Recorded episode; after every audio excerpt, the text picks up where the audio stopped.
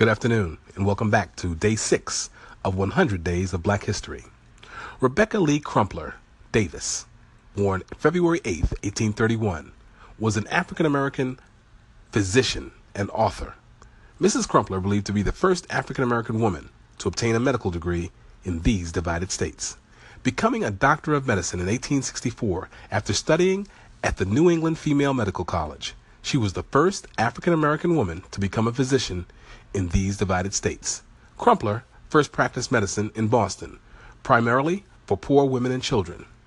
After the American Civil War ended in 1865, she moved to Richmond, Virginia, believing it to be a proper field for real missionary work, and to continue her focus on diseases of women and children. Crumpler worked for the Freedmen's Bureau to provide medical care for freed slaves. She was subject to intense racism and sexism while practicing medicine. What a shock.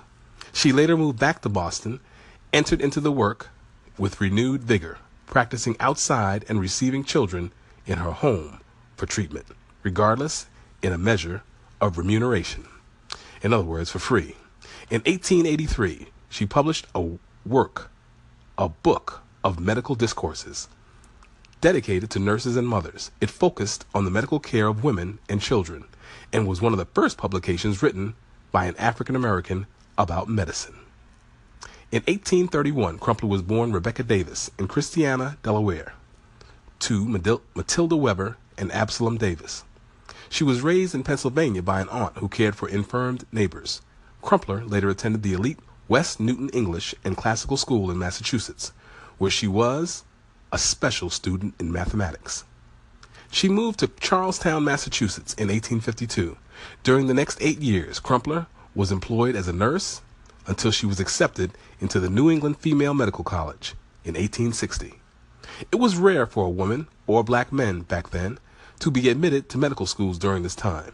That year, there were 54,543 physicians in these divided states, 300 of whom were women. None of them were African American women. She won a tuition award from the Wade Scholarship Fund which was established by the Ohio abolitionist Benjamin Wade. After having completed three years of coursework and a thesis, she gave her final oral examinations in February of 1864. On March 1st of 1864, the Board of Trustees named her a Doctor of Medicine.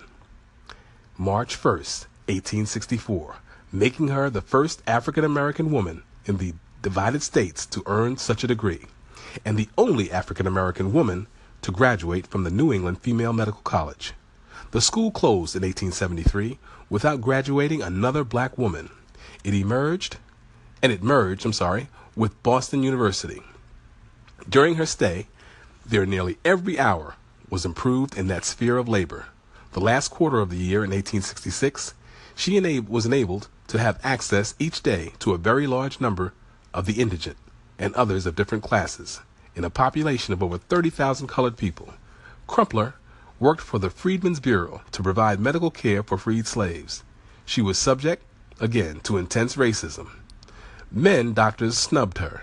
Druggists, yes, druggists, balked at filling her prescriptions. And some people wisecracked that the MD behind her name stood for nothing more than mule driver. Yes, mule driver. Disgusting. By the time she moved back to Boston, her neighborhood on Joy Street in Beacon Hill was a predominantly African American community. Stay tuned for the conclusion of Dr. Rebecca Lee Crumpler. Ebony Contrarian, out for now. Good afternoon, and welcome back to the conclusion of Rebecca Lee Crumpler, MD. It may be well to state here that having been reared by a kind aunt in Pennsylvania, whose usefulness with the sick was continually sought, she conceived a liking for and sought every opportunity to relieve the sufferings of others, regardless of race. Later in life, she devoted her time, when best she could, to nursing as a business, serving under different doctors for a period of eight years, from 1852 until 1860, most of the time at her adopted home in Charlestown, Middlesex County, in Massachusetts. From these doctors, she received letters commending her to the facility of the New England Female Medical College whence four years afterwards she received her degree of Doctress of Medicine. While living in Charlestown, Rebecca married Wyatt Lee, a Virginia native and former slave. They were married on April 19, 1852. Rebecca was still a medical student when her husband Wyatt died of pulmonalis, commonly referred to today as tuberculosis, on April 18, 1863. He is buried at Mount Hope Cemetery in Boston. Her MD degree was awarded under her married name, Rebecca Lee. In St. John, New Brunswick, on May 24, 1865, Rebecca married Arthur Crumpler, a former fugitive slave from Southampton County in Virginia.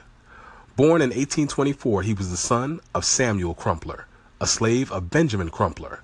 Arthur lived on the neighboring estate of a large landowner, one Robert Adams. He served with the Union Army at Fort Monroe in Virginia as a blacksmith based upon his training and experience.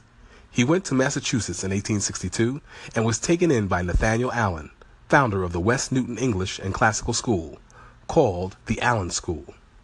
Rebecca and Arthur were active members of the 12th Baptist Church, where Arthur was a trustee, and in mid December of 1870, their daughter, Lizzie Sinclair Crumpler, was born at their 20 Garden Street home. Crumpler spoke at a service for Massachusetts Senator, Senator Charles Sumner upon his death in 1874. She read a poem that she had written for him where, and I quote, she touchingly alluded to his love for the gifted Emerson. End quote. By 1880, Rebecca and Arthur moved to Hyde Park in Boston.